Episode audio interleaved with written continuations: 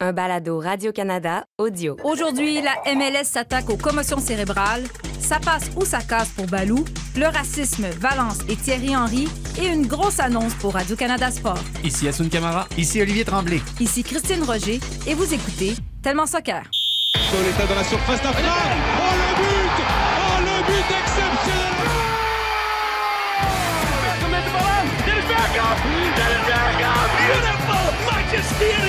Barcelona. When the seagull follows the trawler. It's Shabalala. Goal Bafana Bafana Pirlo ancora Pirlo di tecco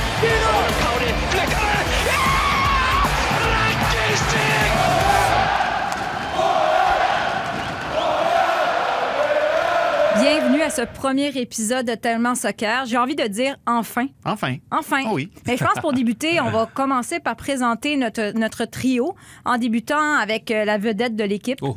Pas Kamara, pression, pas pression.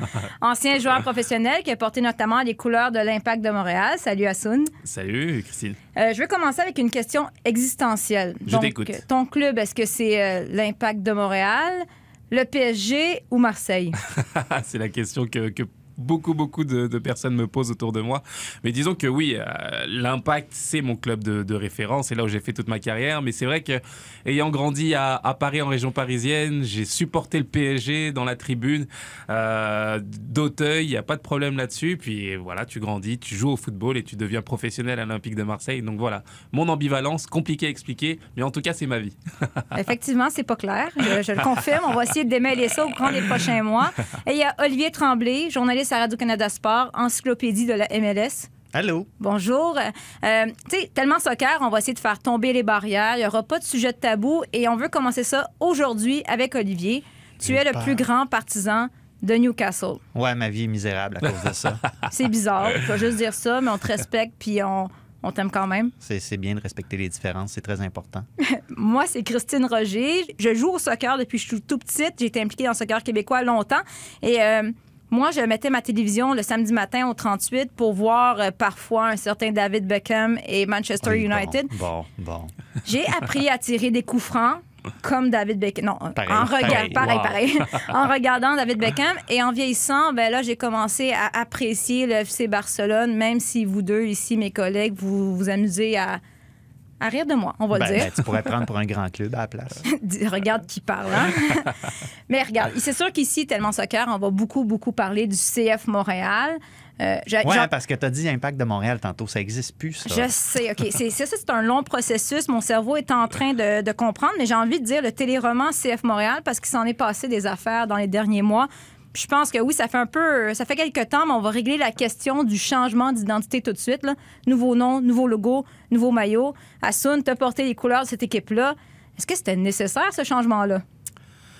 Le changement, oui, euh, nécessaire. Je vais, je vais te dire la vérité. Dans le vestiaire, en tout cas, à, l'époque où j'y étais, on en parlait souvent. On se disait que euh, l'institution avait besoin de, de renouveau, euh, d'évolution. Mais il y a qu'une lettre, j'ai envie de dire, entre évolution et révolution.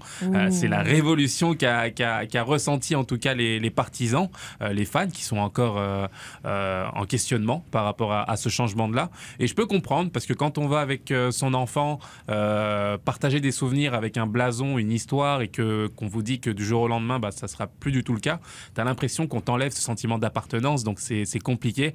Mais euh, voilà, j'ai espoir à ce que les choses se fassent naturellement, qu'il y ait une reconnexion avec les, supporters, et le plus important, qu'il y ait une équipe gagnante sur le terrain.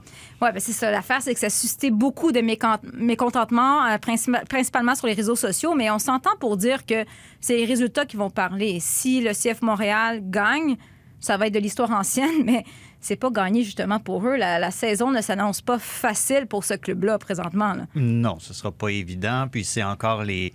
J'ai envie de dire que c'est encore les balbutiements d'un projet sportif, même si en théorie c'est commencé depuis de longs mois déjà. Un entraîneur qui s'en vient dans la continuité, Wilfried Nancy, qui va être un peu le pont entre euh, après, dans, dans l'après Thierry Henry, euh, quelque chose qu'on n'a pas vu venir euh, évidemment cet hiver et que avec avec lequel le CF Montréal, j'ai failli dire l'impact encore. Le CF Montréal va devoir vivre. Mais euh, c'est ça, c'est ça qui est drôle un peu. Ceux peut-être qui doivent se faire convaincre davantage par les résultats, c'est peut-être justement les purs et durs qui prennent peut-être moins bien cette, euh, ce changement d'identité-là, qu'ils prennent moins bien. Ironiquement, c'est peut-être eux qui sont le plus susceptibles d'être réceptifs à un projet sportif qui évolue sans que les résultats soient nécessairement au rendez-vous. Je je veux pas être dans la peau de quelqu'un qui travaille dans les bureaux de cette organisation-là parce que c'est des eaux très troubles à naviguer en ce moment. Non, puis on ne sait pas exactement ce à quoi va ressembler le produit. Comme si un changement de nom, un changement de logo n'était pas assez, ben, tu le dis, Thierry Henry, qui a quitté prématurément euh, pour retourner euh, en Angleterre auprès de sa famille. Olivier Renard a choisi de faire confiance à Wilfrid Nancy pour devenir entraîneur-chef, un gars qui a commencé au sein de l'organisation il y a une d'années, il a gravi les échelons. Ce qui est super intéressant avec lui, c'est que Olivier Renard, il y avait des candidats et c'est Wilfrid Nancy lui-même qui est allé cogner à la porte du patron, dire Hey, euh, j'existe, moi, j'aimerais ça être là. Euh, puis à ses côtés, il y aura Laurent Simon qui devient entraîneur. Euh, Est-ce qu'il avait pris sa retraite ou c'est moi ou on, ne savait pas? On l'a toujours pas l'annonce de la retraite non, de Laurent. ça, c'est le, communiqué n'est pas descendu encore dans les courriels. là. Mystère. On se garde une petite porte ouverte. tu sais, Mettons qu'on a besoin d'un joueur entraîneur. Pourquoi Laurent pas? est là. Oui. Et un autre revenant, Jason DiTullio, qui avait été congédié en 2017, qui revient avec Wilfrid Nancy. Je lui ai parlé dans les derniers jours et il a dit que Wilfrid Nancy et lui avaient la même philosophie, voyaient ce sport, ce métier de la même façon. Et c'est pour, pour cette raison qu'il a dit oui tout de suite. Assun, évidemment, tu les as beaucoup côtoyés. Euh, Qu'est-ce que tu penses de ce, ce- cette équipe d'entraîneurs? Euh, comment, comment ils sont, Wilfrid Nancy et Jason DiTullio? Bah, tu sais, pour avoir un, adjoint, en tout cas, qui t'aide dans ta fonction, quand tu es entraîneur, il faut avoir une certaine confiance. Et la confiance, ils l'ont, c'est une confiance mutuelle. Ils ont travaillé ensemble euh, depuis longtemps. Et je les ai vus évoluer, euh, ces, deux garçons. Je dis garçons parce que je les considère comme, comme des amis, d'une certaine façon. Mais je veux dire, ils sont amoureux, passionnés du foot. Ils sont passionnés de leur club aussi. Je peux vous dire que Jason, euh, c'est la place qu'il veut dans sa vie et rien d'autre. Tu peux lui proposer ce que tu veux. Non, c'est le club qu'il veut défendre. Et à partir du moment où tu as des joueurs et des entraîneurs qui sont euh, inscrits dans un projet, bah, je pense que ça peut que marcher, en tout cas dans la philosophie qu'ils veulent mettre en place. Oui, mais quand même, c'est un job, moi, je trouve ingrat. Parce que si Olivier Renard avait voulu convaincre un entraîneur européen de venir à Montréal, il aura offert un contrat de plusieurs saisons. Là, tu as, Wilfred Nancy et compagnie, ils ont un contrat d'une saison. J'ai l'impression qu'ils n'ont aucune marge de manœuvre. C'est tu as des résultats positifs tout de suite, sinon, bye bye, t'es pas là l'année prochaine. Je Non? sais pas si je suis d'accord avec ça. Ben, D'une part, je veux dire, euh, euh, proposer un contrat de plusieurs saisons à un entraîneur euh, européen, je veux dire, c'est pas comme si Thierry Henry avait fait la plus belle présentation pour euh, voici l'emploi rêvé, euh, sauter sur l'occasion non plus. Avec l'éloignement de la famille, tout ça, il faut ouais. vraiment des circonstances, que tous les astres soient alignés pour que quelqu'un accepte ce poste-là. Puis non, moi, je je sens pas nécessairement qu'il y a une si grande pression d'un point de vue des, des résultats. D'abord, on, on- je sais pas si vous avez consulté le site de la Ligue récemment, mais les, euh, ceux qui écrivent sur le site de la Ligue sont pas convaincus du tout. On voit l'impact. L'impact. CF Montréal, 13e, 14e. Non, mais donc en bas complètement. Euh, Il n'y a pas énormément d'attentes au- autour de cette équipe-là. Et si, même, même si pour moi, on ne fait, pas les- on fait pas les éliminatoires, si on voit, je, je ra- je ramène encore cette expression galvaudée-là, le projet de jeu, mais si on voit ces idées-là continuer à évoluer, s'il y a un- vraiment un réel progrès dans le jeu, c'est une équipe jeune avec des entraîneurs qui sont justement assez forts dans la formation de jeunes joueurs. Si on voit cette évolution-là, moi, j'ai pas de problème à ce que à ce que, le- à ce que le CF Montréal Ouais. fasse des résultats Oui, mais- corrects. Puis oui, dans mais les Oli, circonstances, non, on peut il y a- jeter les Il résultats y a un problème, justement. Il y a un problème. Tu sais pourquoi? Je veux dire, quand tu es un entraîneur avec de l'ambition, et je peux te dire que Wilfried Lancy l'est, il a énormément d'ambition, il y a la pression qui va avec. Moi, je te dis qu'aujourd'hui, il a la pression. Pourquoi? Parce qu'il veut réussir, il veut prouver qu'il a la stature, justement, de, de pouvoir répondre à ce poste. Il a été, comme l'a dit Christine, toqué à la porte, dire moi, j'ai les compétences pour le faire. À partir du moment où il s'est mis la pression pour ça, et lui, ce qu'il veut, c'est absolument réussir à avoir des résultats et pas se dire ah bah ça va être une saison tranquille, il y a des jeunes, on est en transition, c'est le Covid, etc. Non. Wilfried, pour l'avoir connu depuis Noisy-le-Sec, il veut réussir en tant qu'entraîneur. C'est un cheminement de 20 ans. Aujourd'hui, il a enfin la chance de pouvoir s'exprimer. Je peux te dire que la pression est là sur les épaules. Il n'y a, il y a per- il y a personne qui, qui, qui vise dans cette équipe-là. Ah, on va essayer de finir 13e, juste, juste pour dire qu'on n'est pas dernier, c'est sûr. Non, hein. mais c'est sûr que lui- si- met- mettons, ils ratent les séries, mais ils finissent 8-9e. Est-ce que c'est des- assez bon, ça, comme résultat pour non, Will c'est pas Nancy? bon. Il faut gagner. Moi, je pense que si t'appelles aller. Wilfrid Nancy, c'est pas Il- suffisant. Il veut faire les séries. Thierry Henry a fait les séries. Oui, mais se- tout, le monde, tout le monde veut faire les Et séries. Justement, et mais pour des, lui, fois, les, des fois, les attentes, je veux dire, c'est les attentes. Oui, mais mettons les mécontents, là, ceux qui se plaignent du changement d'identité. Ça m'étonnerait qu'une 13e, une 14e position fasse oublier le flocon et le sacre bleu. Nous sommes comme des flocons de neige, mais quand nous nous unissons, nous sommes imbattables. Juste dire ça. Ça, c'est sûr. Mais l'un, il va y avoir c'est sûr. plusieurs sujets. On ne sait même pas à quoi s'attendre, mais un des dossiers qu'on va devoir suivre au courant des, des prochains mois, c'est celui de Balou. Euh, Balou qui a été sélectionné par Mauro Biello pour aller euh, jouer dans le tournoi de qualification olympique. Et l'adjoint de Mauro Biello était justement Jason DiTullio. Je lui ai demandé comment s'était passée l'expérience de Balou au Mexique. On peut l'écouter. C'était pas un- un- une décision facile pour, euh, pour l'entraîneur-chef euh, Moreau, mais euh, il a pris, il, il était confiant, puis Balou, il, il a tout fait pour le mettre dans les meilleures conditions pour réussir. Et, euh, et pour nous, euh, maintenant, à CF Montréal, c'est, on a cette base. Maintenant, c'est à lui de continuer à mettre les efforts tous les jours. Et il le sait, il le sait. Euh, il, il- comprend l'opportunité. Il comprend aussi qu'il y a beaucoup de concurrence à son poste. Euh, maintenant, c'est à lui de, de le. Pour moi, cette sélection de Balou avec l'équipe canadienne, c'était une belle occasion de lui redonner peut-être confiance. Mais Ali, je sais pas qu'est-ce que tu en penses. Moi, j'ai l'impression que cette année, là, ça passe ou ça casse pour lui. Il va avoir beaucoup de compétition à son poste et s'il n'est pas capable de s'affirmer, euh, ça va être terminé. 100% d'accord. Puis c'est pas juste une question de concurrence à son poste, c'est que clairement, là, on est allé chercher aussi un profil, un Joaquin Torres, on l'a pas vu énormément Mhm. jouer, mais visiblement, de ce qu'on connaît de lui, c'est un peu le même type de profil que Balou, quelqu'un qui est dans le couloir puis qui veut provoquer, qu'on n'est pas dans les- l'espèce de délier de puissance là, comme était un Orgi Okonkwo, par exemple. Donc là, c'était pour moi, c'est une occasion en or qui s'est offerte à Balou d'aller faire ce camp-là avec des gens qui le connaissent, qui ont une certaine dose de confiance en lui, ou du moins qui veulent lui donner un petit peu cette rampe de lancement-là. Maintenant, il, il a quand même relativement saisi cette occasion-là. Il faut confirmer fini, au sein de son club maintenant. Ça Ouais. sera pas facile. Parce que là, Sun, là, je veux qu'on se dise les vraies affaires. Tu le connais bien. À une certaine époque, là, Balou, il avait 16 ans, puis il y avait un Alfonso Davies, puis on, on les comparait. On disait c'est les deux espoirs. Là, quelques années plus tard, t'as Alfonso Davies qui fait la pluie et le beau temps que le Bayern Munich, et t'as l'autre qui a de la misère à avoir des minutes en MLS. C'est quoi le problème? Est-ce que c'est un manque de talent? Est-ce que c'est un problème d'attitude? Un manque d'éthique de travail? Jason le dit, ah, il a eu une bonne attitude cette fois-ci. Oui, on a aussi parlé de, de confiance. Oli a parlé de confiance. euh, Jason a parlé de confiance aussi. Mais sauf que tu peux avoir 1000 personnes autour de toi qui ont confiance en toi, mais si tu es la seule personne à ne pas croire en toi, c'est compliqué. Et croire en soi, c'est vraiment euh, se mettre au service de sa passion et de travailler fort. Et je pense que Balou a encore une grosse marge de progression à ce niveau-là. Euh, c'est un talent indéniable, vraiment. Il est vraiment très fort. Beaucoup de qualité de percussion technique. Mais je trouve qu'il pourrait en faire beaucoup plus dans l'investissement finalement de sa passion, de son football. Et c'est ce que j'ai envie de voir. Parce que je suis encore un peu frustré, moi, de le voir sur le banc, d'être en marge justement, à se poser la question euh, est-ce qu'il avait vraiment le même potentiel qu'Alfonso Davis Parce que le résultat est implacable aujourd'hui, malheureusement pour lui, entre guillemets. Mais il a encore euh, le temps, j'allais dire, non, même pas. Non, il n'a pas le temps. C'est là, hein. c'est là qu'il doit montrer en fait tout son potentiel et, et travailler fort pour justement répondre aux attentes euh, suscitées en lui. Mais parce qu'il y a eu des occasions, je veux dire, c'est vraiment ça que le FC Barcelone. Qu'est-ce qui s'est passé? Pourquoi cette expérience-là ne s'est pas concrétisée? Pourquoi ça n'a pas été un succès? Ben, il y avait Messi à son poste. tout simplement. Concurrence, compétition, C'est ça. ça? Non, mais c'est, c'est, et je trouve que là encore, tu sais, euh, c'est, c'est une, une occasion rêvée finalement de faire, de montrer son potentiel. Je trouve que dans le travail, dans l'assiduité finalement du travail, euh, il avait encore beaucoup à faire pour répondre aux exigences finalement d'un club comme le FC Barcelone. Et il aurait pu euh, trouver sa voie, même si c'est pas à Barcelone, peut-être trouver un autre club par la suite. Mais ça demande finalement un, travail extraordinaire au niveau de l'investissement.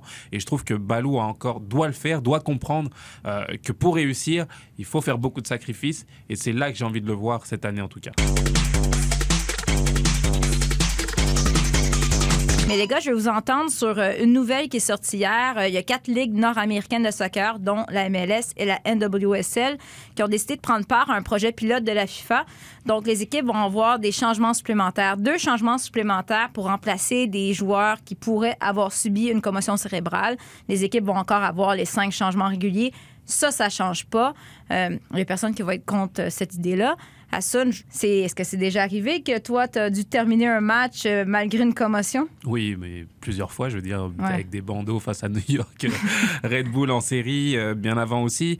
Euh, je veux dire, pour moi, c'est une excellente nouvelle. Mhm. Vraiment, je suis vraiment très heureux de, de cette nouvelle parce que euh, j'ai l'impression que le monde du football, du soccer prend enfin la mesure de, de, de, ce type de, blessure euh, pour lequel on parlait peu. Euh, à mon avis, ça devenait sous-jacent. Euh, je trouvais que c'était un type de blessure qu'on prenait pas trop au sérieux.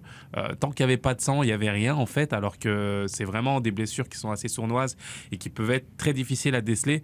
Et, prendre justement la mesure de, ce, de ces difficultés-là, moi je suis, je suis vraiment très heureux pour tous ces joueurs avec qui je parle aussi dans le vestiaire, qui ressentent des maux de tête de temps en temps et qui ont même peur de le dire pour, Ouais. ne, pas, pour ne pas avoir à être puni entre guillemets et ne pas jouer le, le match d'après. Et, et je pense que c'est important finalement de d'écouter euh, ce, que les, ce que les joueurs peuvent ressentir et de prendre la mesure de ces, de ces blessures-là qui peuvent être vraiment, vraiment très dangereuses pour le joueur aussi. Parce que c'est une mesure, je pense, indispensable parce que c'est des protocoles qui ont été mis en place dans d'autres ligues. On pense au hockey, mais je veux dire, au hockey, c'est facile. Prendre un joueur et l'amener au vestiaire pendant 20 minutes pour faire des vérifications puis s'assurer qu'il est correct. Au soccer, tu peux pas faire, tu peux pas faire ça. Mais au-delà des mesures, j'ai l'impression que c'est un changement de culture qui doit s'opérer parce que t'as bien beau avoir ces changements-là. Si le joueur dit euh, Ah, je suis correct, je suis correct, non, puis il va falloir que les thérapeutes, les entraîneurs disent non, tu sors, on utilise ce changement-là et on, verra après le match, on verra dans les prochains jours. Ce changement de culture-là, il faut qu'il s'opère tranquillement, pas vite. C'est ça, parce qu'un un- un compétiteur va toujours vouloir continuer. C'est- ancré, euh, Hassoun, corrige-moi si je me trompe, mais un athlète de haut niveau comme ça, c'est dans vos gènes. On veut continuer coûte que coûte. Faut, T'as l'air de connaître ça, t'sais- athlète de haut niveau. Ah, ah. Veux-tu que, je te montre mes abdos? Hop, Euh, non, non, mais euh, tu veux continuer. C'est comme. Puis il y a aussi encore certains, dans certains milieux, certains stéréotypes qui perdurent. Tu sais, que- tu sais, tu continues, t'es blessé, t'es tough. Mais il y a certaines blessures comme ça. On, a de plus en plus de recherches, de plus en plus de données probantes sur l'effet que ça a sur le cerveau puis sur la, la vie à long terme. Il y a des joueurs qui ont, qui ont, qui ont- joué au soccer dans les années, dans les années 60, 70, des grands champions qui étaient dans l'équipe d'Angleterre de 66. On découvre avec le temps que qui on est en retard sur bien des choses. Ça, c'est un premier pas. Je veux dire, on, on lit le protocole. Il y a peut-être encore des trucs à peaufiner Ouais. sur qui prend les décisions à quel moment, mais qu'on prenne ce pas-là en MLS, qui a toujours voulu être un précurseur dans ces dossiers-là. Je vois ça d'un très bon œil. Il y aura des ajustements. C'est correct. Je veux dire, on Des, devrait pas des en équipes, des équipes qui vont faker aussi des blessures pour avoir plus de changements. Ah ouais, Ouais, mais hein, ça, mais, c'est mais- ça. mais c'est ça, ça c'est une des affaires que je trouve dommage aussi parce qu'on est obligé de mettre une mesure dans le règlement pour dire quand vous utilisez un, C'est juste cogne la si- tête. quand vous quoi? en utilisez un, vous pouvez euh, vous en donner un à l'adversaire. Dans le fond, c'est essentiellement ça. On compense Ouais, de cette manière-là. Ouais. Parce que sinon, c'est quoi ils vont triste faire? un peu qu'on Ils en soit encore là. Il tombe, puis cogne-toi la tête pour qu'on fasse un changement. Ça, c'est c'est ridicule, mais tu sais, je pense que déjà une très belle évolution qui a eu lieu. Tu sais, je me souviens, moi, quand j'étais jeune, euh, je jouais au soccer et on faisait des entraînements où c'était on fait des têtes sans arrêt pendant une heure au complet. Donc, euh, ça, ça n'existe plus aujourd'hui. Donc, il y a déjà un bout de chemin qui a été fait, mais là, il faut que, faut que ça change davantage. Et c'est avec des mesures comme ça qui, que ça va fonctionner. Oui. Euh, Est-ce que ça va durer? J'espère qu'on va implanter ce système-là de façon permanente. Pour l'instant, c'est 20 mois. Oui, j'espère aussi. Je pense que c'est des bonnes mesures. On a eu la chance aussi d'avoir de, de beaux témoignages de joueurs qui ont eu le courage de, de s'exprimer là-dessus. Je pense à toi qui es fan de Newcastle, Alan Shearer aussi. Dit qui a- quelque chose. qui a- C'est ça. Qui a subi euh, pas mal de commotions et qui, qui en subit les conséquences encore aujourd'hui, euh, 15 ans après l'arrêt de sa carrière. Donc je pense que vraiment que c'est important de prendre la mesure pour les jeunes aussi, comme tu dis Christine. Je pense que c'est vraiment important de, de savoir comment euh, travailler avec eux dès le plus jeune âge sans euh, pour autant mettre euh, en danger euh, leur intégrité physique. Mais Assun, juste savoir, toi, t'es joueur, tu sais que tu viens de te frapper la tête, et là, on te dit, tu sors. Qu'est-ce que tu ferais? Parce que là, je sais que tu appuies ce protocole-là, mais en tant que joueur, est-ce que tu, tu serais conscient de ça? Est-ce que tu accepterais de sortir? C'est ça la problématique, Devant un je pense. micro, je veux dire que oui, bien sûr, parce que ma santé avant tout, mais pour dire vrai, euh, la plupart du temps, en tout cas, je suis resté sur le terrain tout en sachant que j'avais une commotion, pour être très franc, Euh, à essayer de rester, à se dire que je vais serrer les dents. Euh, face à New York en série en 2016, euh, j'étais... Écoute, j'étais, juste KO sur le terrain. Là, je suis Mm. resté, on m'a mis un bandage, euh, des points de suture, peut-être 8 points de suture sur le front, mais j'ai, demandé à rester sur le terrain alors que intrinsèquement, je savais que je pouvais pas et que je mettais peut-être ma santé en danger. Mais quand tu es dans une équipe, justement, et quand tu n'as pas euh, toutes ces, toutes, tout cet accompagnement finalement qu'on a aujourd'hui et, la caisse de résonance que ça peut avoir, bah, tu dis ah non, moi je, je, veux rester sur le terrain, je veux prouver que je veux jouer et je veux aller au bout des choses. Donc euh, je suis content enfin qu'on prenne la mesure des choses et qu'on écoute les joueurs aussi. Sauf que ça démontre quand même que les dirigeants, les entraîneurs ont un, rôle à jouer. il, aurait fallu, il aurait fallu qu'on te dise Assun, tu viens de te fendre le front, t'es tombé, tu sors. Oui, exactement. Ça va prendre énormément de courage. Puis il y en a eu un, exemple, c'est, c'est pas du tout la même chose, mais au tournoi de tennis de Miami, Bianca Andreescu, elle s'est blessée en finale. Elle voulait pas arrêter. C'est son préparateur physique qui lui a dit non, là, c'est une mauvaise idée. Si tu continues, tu vas te faire encore plus mal. Puis en conférence de presse, elle l'a dit après, il m'a sauvé de moi-même. Donc pour l'instant, ce projet pilote-là est mis à l'essai durant les compétitions internationales jusqu'au mois d'août 2022 pendant 20 mois. Reste à suivre, ça va être implanté de façon permanente. Is it going to be another clean sheet though? RSFC might have other ideas. Here's beyond and it's no clean sheet. Looks right on cue. Bonjour, je m'appelle Evelyne Bien et je suis fière de vous annoncer que Radio-Canada Sport sera le diffuseur officiel des 21 matchs de la Challenge Cup de la NWSL. Waldo, header down, and it's in! A giant goal for Sky Blue. Evelyn Bien looked to get the final touch right on the doorstep. Donc, vous l'avez entendu, la Québécoise Evelyne Vien qui joue pour le Sky Blue FC. Nous sommes très fiers de vous annoncer qu'on va être web diffuseur de la Coupe Challenge. Quoi? Ouais, donc à compter de ce vendredi 9 avril, on va diffuser 21 matchs sur nos plateformes de la NWSL. Je vais être à la description de certains de ces matchs. Euh, Olivier Tremblay ici aussi. Ça se peut, en Ça aurait l'air. Euh, ce tournoi-là, -là, c'est un peu la, formule qui avait permis à la NWSL euh, l'année passée, on peut dire, de sauver sa saison en période de pandémie. C'est drôle, je parle comme si la pandémie était chose du passé, mais bon. À un moment où plusieurs ligues ont peiné, ont eu de la difficulté, euh, ont, eu de la misère à trouver des, solutions, la NWSL a décidé de faire un tournoi et ça a été un franc succès. Ça a été la première ligue nord-américaine à reprendre ses activités, d'autant plus dans cette envergure-là. Euh, ils, ont créé, ils ont créé une bulle qui a été étanche en Utah. Il n'y a pas eu de cas déclarés mm. de COVID-19 à ce moment-là. Elles ont réussi à jouer tout le tournoi. Euh, elles ont fait le plein de commanditaires. Elles ont eu des, des, droits de télédiffusion aux États-Unis, des trucs très intéressants avec des diffuseurs là-bas. Euh, et surtout, c'est dans le discours. J'ai trouvé que c'était un discours de la part de la NWSL qui était très positif comme, le, comme le dit l'expression en anglais, quand on, quand on reçoit des citrons, on fait de la limonade. Alors, c'est ça que la NWSL a fait. Ils ont réussi à créer de l'engouement. Euh, les fans de soccer aux États-Unis ont eu beaucoup de plaisir à suivre ce tournoi-là. Euh, sur les réseaux sociaux, le Pride qui n'a pas participé au tournoi à cause de cas dans sa délégation avant de se déplacer au tournoi a comme créé certains mèmes qu'on appellerait, j'imagine, en français, c'est comme ça qu'on va appeler ça, je présume, dans le langage des réseaux sociaux. C'était très actif sur les réseaux sociaux. Et là, on ramène le tournoi. Ça se passe dans les marchés des différentes équipes. Très hâte de suivre ça avec vous puis de vous présenter ça. Parce que la NWSS, c'est un excellent niveau. C'est probablement, ben, j'allais dire dans les cinq meilleures ligues au monde, mais certaines joueuses me disent les trois meilleures ligues probablement avec la France. Hein? La France et l'Angleterre. Tu sais, je pense qu'on peut dire ça. Les meilleures joueuses sur la planète évoluent dans cette ligue-là, dont Megan Rapinoe, Alex Morgan, plusieurs euh, Canadiennes aussi.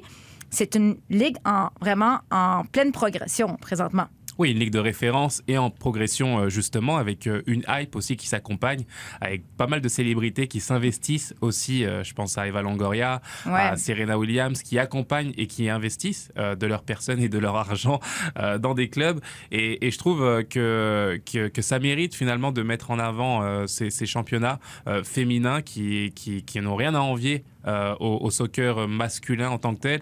Et on l'a vu, hein, que ce soit à la Coupe du Monde en France, euh, euh, la dernière Coupe du Monde qui a été extraordinaire, on, les records d'audience étaient quasiment égal à ce que les hommes pouvaient faire mhm. euh, lors de Coupe du Monde.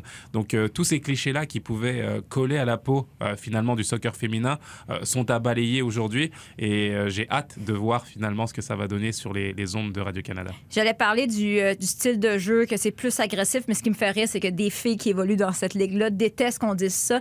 Et elles disent que ça fait très vieux jeu. Tu sais, à une certaine époque, les joueuses n'avaient pas besoin d'être nécessairement techniques ou dans la NCAA, des fois c'est ça. Les joueuses ne sont pas nécessairement techniques, mais ils ont du cœur, ils ont du chien, elles foncent. Là, les filles qui jouent dans cette ligue-là, et si vous regardez les matchs, il n'y a pas de filles qui sont pas bonnes techniquement. Elles sont toutes très fortes, sont en excellente forme physique et il y a une très grande parité. C'est très difficile de savoir quelle équipe va aller remporter euh, la Coupe euh, Challenge. Donc, je disais des, des- Américaines, des membres de l'équipe canadienne, des Québécoises, dont Evelyne Vien, qu'on a entendu d'entrée de jeu. Euh, pour ceux qui ne la connaissent pas, Evelyne Vien, c'est une fille que- qui a un parcours vraiment atypique. Là. Elle n'a pas fait les équipes du Québec. Elle a eu une seule offre pour aller jouer dans la NCAA et c'est parce qu'il y avait un dépisteur qui était là pour une fille de l'autre équipe. Tu sais, un, un coup de chance. Un classique. Elle s'est ramassée à l'Université de South Florida et elle a brûlé la, la ligue, là, dans le fond. Elle a dominé, elle était dans les équipes d'étoiles et malgré ça, elle n'était pas sélectionnée par l'équipe canadienne. Ça a pris des années. Elle s'est retrouvée avec l'équipe canadienne il y a quelques semaines, quelques mois avec la She Believes Cup. Un prêt avec Paris FC pendant euh, 14 matchs et 11 buts en 14 matchs. C'est Elle- une elle fille partie. Elle n'est plus dans la ligue, mais elle est encore dans le palmarès des ben oui, c'est ridicule. Formidable. non, mais c'est une joueuse à découvrir et je trouve que cette fille-là, son parcours illustre bien le potentiel des joueurs d'ici du foot local. Elle est forte, elle est forte, il faut le dire. Euh, pour l'avoir suivie justement dans son championnat, euh, elle a éclaboussé de, de son talent euh, la, ligue. Et ça a été une frustration personnelle pour elle finalement d'avoir rongé son frein et Mm. d'avoir l'opportunité de, de porter le maillot du, du Canada. Mais je pense en même temps de l'autre côté que ça peut être un bon signe finalement de se dire qu'un talent comme, comme, comme celle-ci bah, n'est pas prise automatiquement. C'est qu'il y a de la concurrence, ça peut être une bonne chose. Maintenant, c'est sûr qu'on a envie de voir ce qu'elle peut donner sur le long terme, euh, voir sa marge de progression et bien sûr de voir l'importance qu'elle peut avoir dans une équipe comme euh, celle de, Team Canada. J'ai discuté justement avec Evelyne Vignien et l'autre Québécoise qui évolue à Chicago, Bianca Saint-Georges. Je leur ai demandé comment ça se fait que vous soyez pas plus connu que ça au Québec, au Canada. Comment ça se fait que la Ligue n'ait pas autant de visibilité et pourquoi euh, il y a si peu de jeunes Evelyne Vien tu sais, dans, dans le monde du soccer? Ben, elle dit leur opinion, c'est qu'il faudrait qu'on commence par avoir une équipe pro féminine Ouais. au Canada. C'est un très, très gros problème. Là. Oh, c'est ça. le paradoxe. Oui, Mais qu'est-ce que ça, prend? Parce que, je sais pas si vous en souvenez, là, quand il y a un certain Kevin Gilmore qui est devenu président du. Ben, c'était, on est encore l'impact de Montréal, là, je pense. Euh, Non, oui, ça, c'est oui. ça. non, non, non, c'est justement c'est quand il est devenu président du CF Montréal parce que c'est quand peut-être qu'il l'a dit deux fois dans le fond. En tout cas, mais j'ai a déjà dit que c'était dans ses projets d'amener un volet euh, féminin à l'organisation. Est-ce que j'ai rêvé ça ou vous l'avez entendu non, aussi? Puis pour quand, il me semble que c'est. C'est le temps, là. C'est le temps de, de, de faire un, d'apporter un vent de changement et de s'imposer dans le milieu du, du soccer local et féminin. Ben, un cynique dirait que c'est hier qu'il fallait ça. Ouais. C'est- Ouais. Avec la progression qu'il y a aux États-Unis ou, ou le- le- même en Europe, je veux dire, le foot féminin euh, grandit de façon euh, vertigineuse. J'ai envie de dire qu'on est déjà en retard en fait sur, euh, sur tout ce qui se passe et que si on ne prend pas la- là encore la mesure des choses, on risque d'être dépassé et d'être à la traîne finalement parce que ça, ça va arriver tôt ou tard, il n'y aura pas le choix. Le foot féminin devra être présent au Canada. Et je dis le Canada, bien sûr, je parle de Montréal, mais je parle aussi de, de Vancouver, de Toronto aussi. Qui Calgary même. Exact. Calgary a un beau club là-bas aussi. Exact, et de, et de, de se calquer finalement à ça et d'arriver à, à- à instaurer ces équipes, surtout qu'on l'a évoqué. Et s'ils l'ont évoqué, c'est que quelque part, ils en, ils en prennent conscience. Maintenant, est-ce qu'on a les, les- les moyens de nos ambitions? Est-ce que la volonté aussi euh, des dirigeants euh, de, de l'impact du CF Montréal pardon, l'est?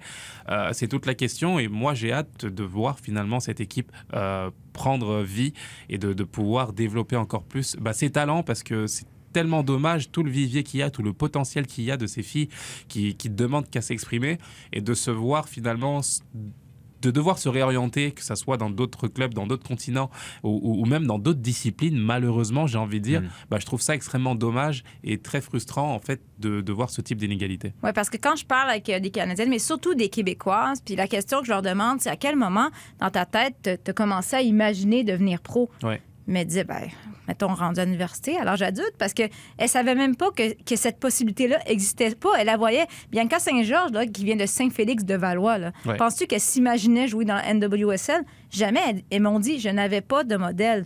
Donc, moi, je me demande, ça va passer par quoi? Est-ce que ça passe par, justement, te parler, bon, les dirigeants de CF Montréal ou Toronto FC, Calgary, ou est-ce que ça prend pas des gens qui ont l'argent, puis honnêtement, pas besoin de beaucoup d'argent. Je pense que les franchises de la NWSL, c'est 2 millions maximum. modeste, C'est assez Un peu comme Angel, on a parlé à Sun, Angel CTFC, qui va arriver dans la Ligue l'année prochaine, sont mis à un groupe de vedettes T'as Olympia, là, la, la fille de Serena Williams, qui est une des copropriétaires. Eva Longoria, Natalie Portman. T'as Naomi Osaka, t'as euh, Madame Clinton, Bush. Maintenant, t'as des personnalités qui investissent dans des équipes. C'est la solution pour avoir une équipe canadienne? Ben, il va falloir de la volonté quelque part. Bianca, que justement, là. ait-. Andrescu, ça ne tenterait pas Voilà, à l'autre Toronto? Bianca, ben oui, elle pourrait réinvestir un peu de sa bourse euh, des internationaux des États-Unis. Ben, c'est quoi, c'est semble. 3 millions Ben et oui. demi, quelque chose comme Tu ça? mets Bianca puis, euh, puis Bouchard là, ensemble, là, ça t'amène un petit club bon, ça. au Ça serait Canada. parfait, hein? ça serait super bon pour la, en plus sur les réseaux sociaux, mais aussi, il, il va falloir- ça prend, ça prend, oui, la volonté ici. Il faut que la NWSL aussi regarde qu'est-ce qui se passe du côté du Canada. Il faut qu'il il faut que- qu'il y ait un boom qui attire leur attention aussi.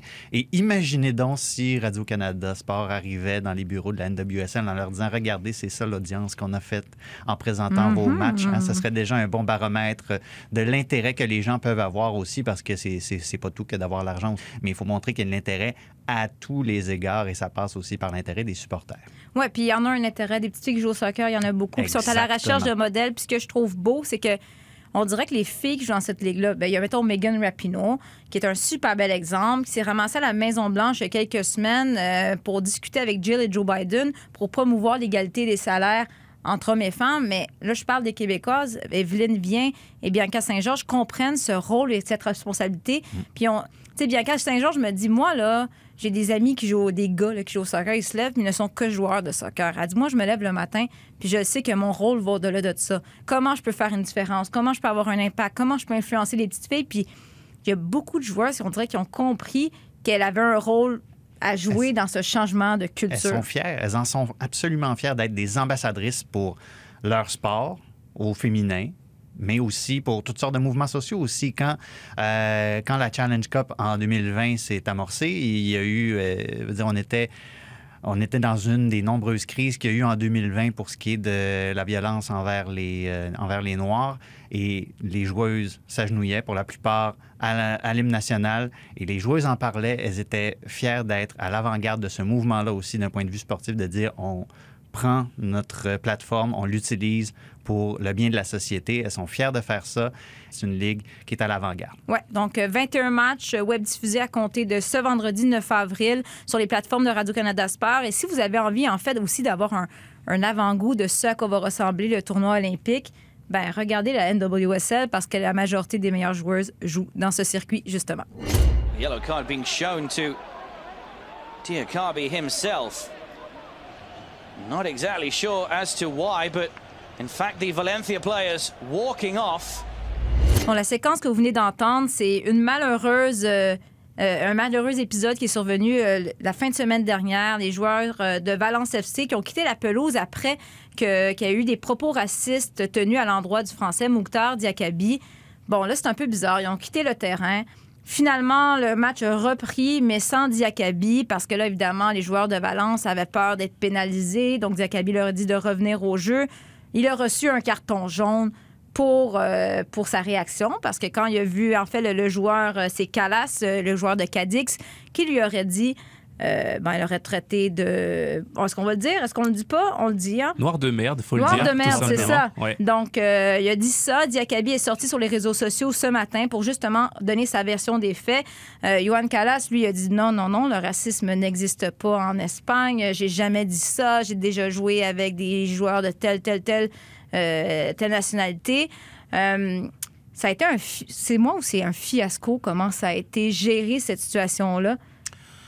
Bah déjà, j'ai envie de commencer par dénoncer ce, ce scandale, parce Mhm. qu'à mes yeux, euh, voir encore ce type d'insulte sur un terrain de foot, je trouve ça scandaleux, tout simplement, et j'ai envie de le, le dénoncer en tant que personne, en tant que noir aussi. Donc, euh, je m'associe à, à, à Diakabi dans, cette, euh, dans ce mauvais épisode-là. Et de l'autre côté, euh, c'est sûr que la réaction, moi, elle, elle me gêne. Enfin, euh, j'ai envie de dire que la suc- gêne bah, la succession finalement de, des- des réactions, on a l'impression de les assumer au début, puis plus trop les assumer. Euh, D'abord, de lui donner un carton jaune tout simplement à, à Diakabi, euh, parce qu'il a subi du racisme sur, une, sur un terrain de ta propre ligue. Moi, je trouve ça déjà scandaleux.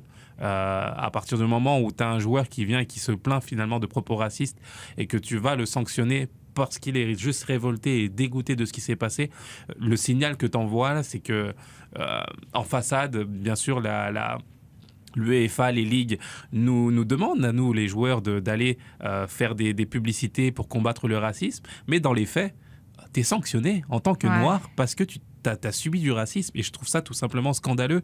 Ce que j'ai aimé par contre, c'est la réaction de tous les joueurs de Valence qui spontanément sont sortis et ont été dans le vestiaire. Ça, je l'applaudis parce que souvent on laissait finalement le, joueur ayant subi le racisme tout seul face à sa cause.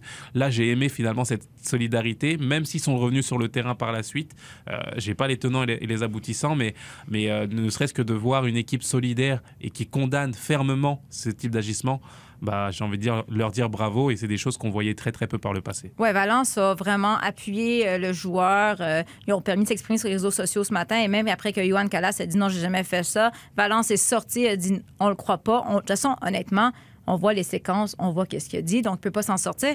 Oli, est-ce que tu est-ce que tu penses que le match aurait juste dû être suspendu, on arrête le match, puis on, on reprend ou on le reprend pas, mais le fait que les- tous les joueurs eh, se, se soient sentis obligés de retourner sur le terrain, est-ce que ça démontre pas une certaine problématique là? Il y a beaucoup de gens qui ont laissé tomber Diakabi. Beaucoup de gens, Ouais. beaucoup d'instances.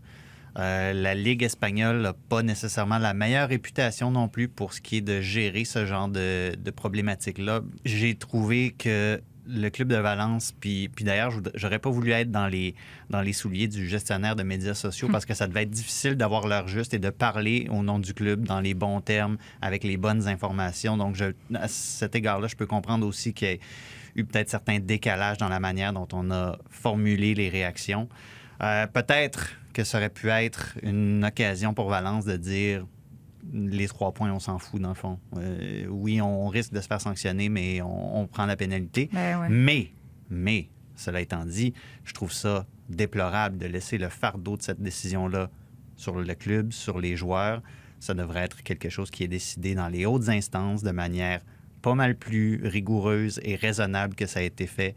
Euh, parce que de cette manière-là, on laisserait tomber moins de victimes de ce genre d'actes-là. Oui, mais comme Assun, tu dis, en partant, l'arbitre il a décerné un carton jaune. Donc, on est très bien. comment, tu, comment tu peux compter sur les instances, sur la Ligue pour mettre un terme à ce match-là? Dire, pas. OK, on arrête quand il, donne un, il il pénalise pour avoir été victime d'un- de propos racistes. C'est ridicule. Mais la Liga, comme d'autres ligues, parle de règles. On est d'accord. Ouais. Donc, elle a- elle- les règles, justement, en termes de points, euh, l'équipe qui gagne prend 3 points, celle qui perd prend 0 points. Sauf que cette règle-là, pourquoi elle aurait plus, finalement, de poids qu'une autre règle qui interdit le racisme?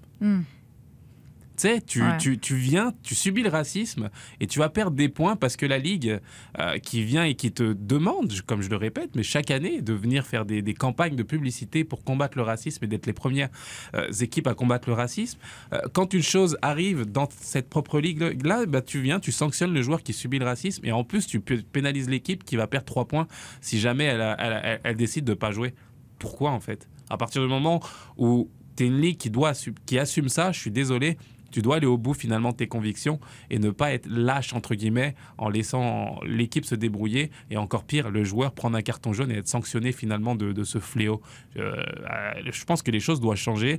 On doit en parler encore plus et dénoncer tous ces actes parce que ça devient juste incroyable en 2021 de- de- d'assister à ce, ce type de, de- bah, d'insultes. Moi, je, je suis juste dégoûté pour vous dire la vérité. Mais Christine, j'ai pas, excuse-moi, j'ai pas le choix de te poser la question. Est-ce que toi, tu as déjà été ciblé par des propos de. En tant que joueur de foot, est-ce que tu as déjà été ciblé par des propos de, de- de- de cette envergure-là ou est-ce que tu as déjà vu ça dans la MLS? Ouais, personnellement, non. Euh, j'ai pas subi de racisme direct, euh, pour dire la vérité. Euh, par contre, euh, voir des Dominico Duro, par exemple, En Ligue euh, des Champions. en Ligue des Champions, Mm, euh, subir ce type d'insultes euh, et que je comprenais même pas sur le coup. Sincèrement, je- en jouant, tu, tu te rends même pas compte de ce qui se passe, mais qui- qu'il arrive dans le vestiaire à la fin et qui- qu'il est juste euh, bah, dégoûté de ce qu'il a entendu, de ce qui s'est passé et que tu comprends tout ce qui s'est passé, toi en tant que personne, mais aussi en tant que noir, te dire que est-ce que tu aurais arrêté le match? Est-ce qu'aujourd'hui, là, je suis devant le micro, mais est-ce qu'à l'époque, j'aurais arrêté le match? Est-ce que je serais sorti, moi, dans le vestiaire et dit Hé les gars, sortez tous? Est-ce qu'on l'équipe, est-ce que l'équipe m'aurait suivi aussi dans cette démarche-là? À cette époque-là, ça pas. fait pas si longtemps. Comment, Exactement. comment les joueurs, comment l'équipe, l'entraîneur, comment l'organisation l'organisation avait réagi? À ce moment-là? Bah, L'organisation, euh, elle peut rien faire sur le coup parce que je suis, comme je l'ai dit, je suis même pas sûr que tout le monde ait entendu Mm. les, les cris C'était racistes très, sur le c'était côté. très je pense bruyant. C'était c'était très, très bruyant. C'était à la. Ouais, c'était un, un stade vraiment, vraiment, euh, comme l'a dit Olivier, très, très très bruyant. Il y avait énormément de, de, de, de, de fans qui, qui tu sais, euh, de, de, fans qui, qui, qui De, donnaient son côté du terrain, puis tu l'as pas entendu. Ex- Exactement. Et, et, et tu comprends pas tout, tu comprends pas tous les signes qu'il y a. Donc, il faut vraiment que ça soit adressé à toi pour te rendre compte finalement de, de, de, de ces, de ce fléau-là. Puis c'est en, en rentrant dans le vestiaire qu'on en parle et qu'on te dit, mais ouais, t'as subi ça, etc. Ouais, et, ça devient compliqué parce que bah, tu t'accompagnes ce joueur. Moi, en tant que noir, bah, forcément, ça, ça, ça te marque et tu te poses la question rétroactivement, comme je l'ai dit, est-ce que j'aurais eu le courage, Mm. moi, de sortir? Est-ce que j'aurais le courage de, Ouais. de dire à toute l'équipe, les gars, on sort de là? Je sais pas, je sais pas. Mais une chose est sûre, c'est qu'il faut justement accompagner ces joueurs, le dénoncer et que les ligues, les équipes prennent les responsabilités et, euh, et ne, ne, ne- ne soient pas lâches face à ce type de fléau. Il y a encore beaucoup de chemin à faire. J'ai l'impression, comme tu dis, qu'il faut que des, les ligues et les, les vedettes se lèvent. Puis, tu sais, je voyais Zinedine Zidane qui a été questionné euh, à ce sujet-là, puis il a été catégorique. Pour lui, c'est inacceptable. De Thierry Henry qui récemment a décidé justement de se retirer sur les réseaux sociaux pour, euh, ben, pour cette raison-là, pour manifester contre le racisme, montrer son désaccord. Est-ce que tu penses, Colly, euh, ce type de geste-là peut vraiment avoir une influence, un impact? Est-ce que c'est indispensable? Du moins, c'est c'est pas miraculeux, C'est mais. souhaitable. C'est souhaitable. T'as mais pensé quoi de ce geste-là de, de Thierry Henry? J'ai trouvé ça admirable. À la limite, euh, je trouve que tout le monde devrait juste quitter les réseaux sociaux des fois tellement c'est nocif, euh, particulièrement pour certains groupes de personnes. Euh, je parle d'une position, euh, somme toute, assez privilégiée. Je ne suis pas soumis à ce genre de traitement-là. Mais ça va en prendre plusieurs. Ouais. Ça va en prendre plusieurs. Puis ça, c'est une chose que je voulais dire tantôt. Tu parlais de la réaction de Juan Cala aussi. Ça, arrive complètement à contre-courant de ce qui était en train de se dessiner comme mouvement aussi en Espagne. Il y avait des, pages frontispices de journaux vraiment très dures à son endroit ou à l'inverse très avec- qui apportaient un grand soutien à Diakabi et à la cause. Et là, lui, il arrive en parlant de chasse, de chasse aux sorcières, en niant l'existence du racisme dans le football espagnol. Il y a des journalistes qui lui posent des questions en lui tendant une perche carrément pour dire Ouais, mais est-ce que les. Il n'y a, pas des joueurs étrangers qui pourraient utiliser ça comme méthode pour éviter de perdre des matchs? Elle- ça va prendre énormément de gestes comme celui de Thierry Henry. Il y a des gens qui vont fa- devoir faire preuve de courage dans des bureaux très haut placés, très prestigieux pour enrayer ce fléau-là. Et c'est un chantier qui, on dirait, malheureusement, se renouvelle d'année en année, de mois en mois, de semaine en semaine. Ouais, c'est ça. J'aimerais dire que ça va être la dernière fois euh, qu'on va en parler cette année, mais malheureusement, j'ai l'impression que ce ne sera pas le dernier événement. J'ose espérer, du moins, que cet événement-là va, va, permettre à certaines organisations de faire un peu un, acquis de conscience, réaliser qu'est-ce qui se passe. C'est peut-être, comme tu dis, à ben, changeons les règlements. Mettons un règlement. Ah, OK, ben, tu sais quoi? Acte, euh, propos racistes, ben, tu les perds, tes trois points. C'est terminé. Mais je, suis- je pense même que les règlements n'ont même pas à être changés. Tu sais, ils, ils doivent juste être appliqués. Euh, c'est juste que le poids finalement du résultat prend plus de Mm. place euh, que, que, que les principes et les valeurs que tu veux dégager. Je veux dire, je suis sûr qu'il y a des, p- des, des choses qui sont inscrites au niveau des règlements sur le racisme en tant que tel. Sans doute, ouais. C'est juste qu'on veut pas les appliquer, qu'on veut fermer les yeux, que, qu'aux yeux de certaines instances, bah, ça a moins de poids, tout simplement, et qu'on décide de privilégier bah, le pécunier. Pourquoi? Parce qu'il y a les télés qui payent, il faut aller au bout du, du contrat, il faut euh, amasser le maximum d'argent, et que malheureusement, c'est ce, ce système qui, qui, qui dicte les choses aujourd'hui. Ouais, un, un éternel euh, débat, mais en fait, je, je pense qu'il y a énormément de travail à faire, particulièrement dans la Liga. Et j'ai envie de dire aussi en Serie A, Oui. qu'il y a eu énormément d'événements dans les derniers mois, dans les dernières années. Un autre dossier qu'on va suivre dans les prochains mois, c'est celui de Erling Haaland.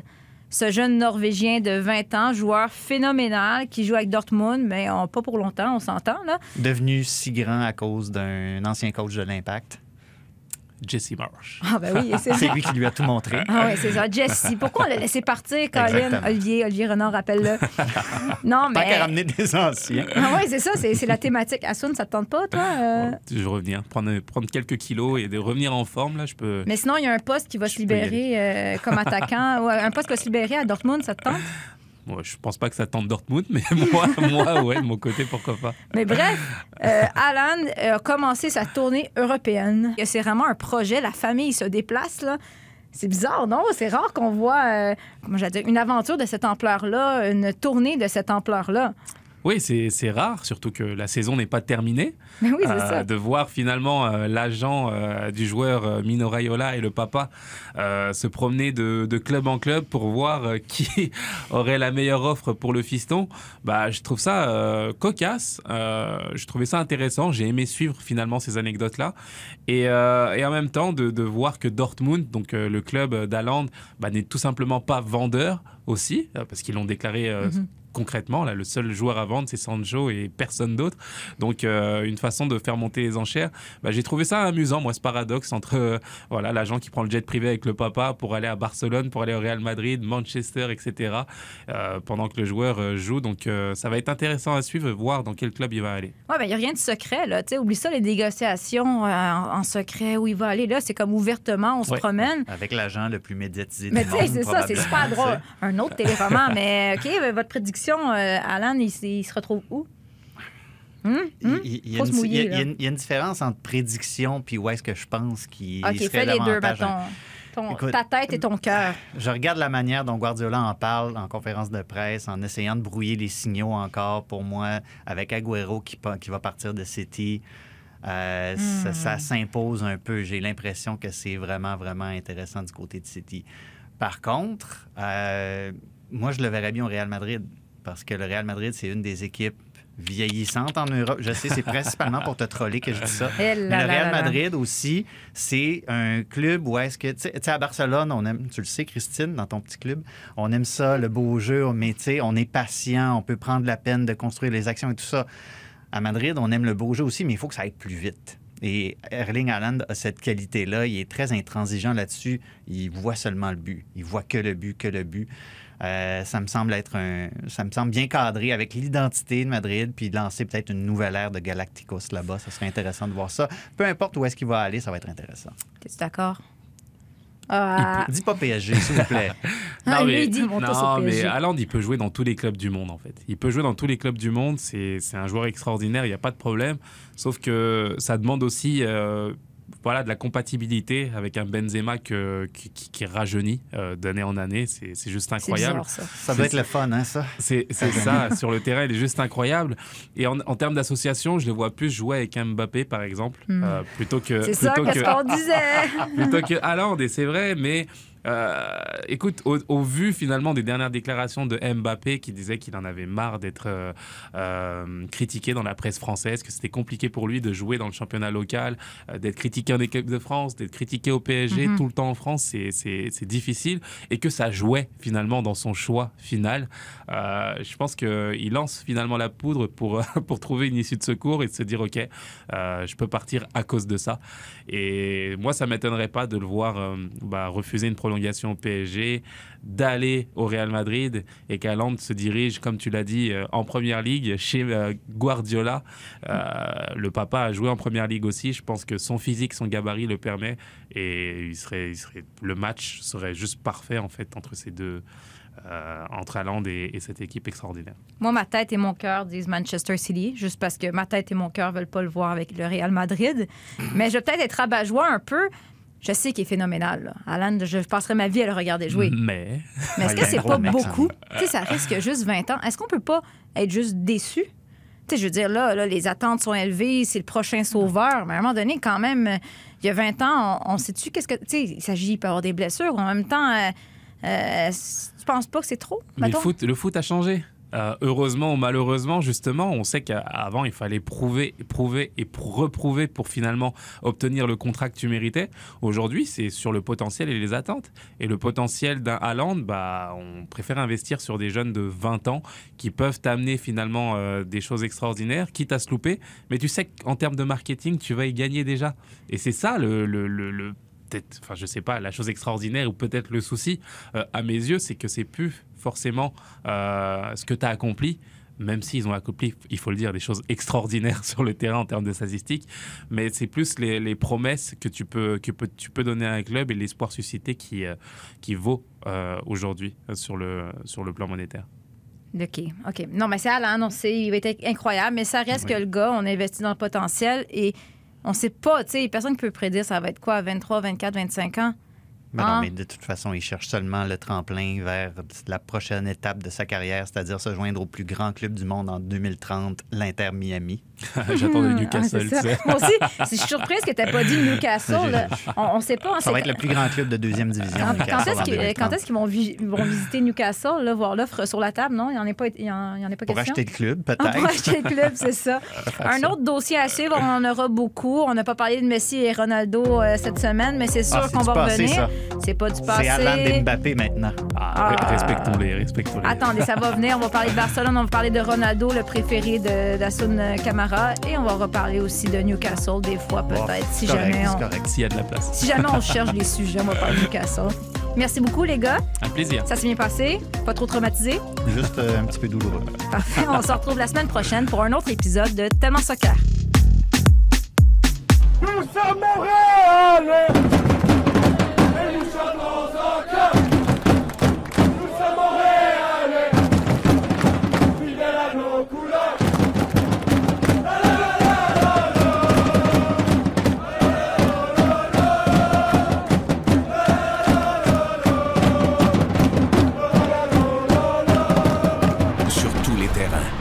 tous vos appareils.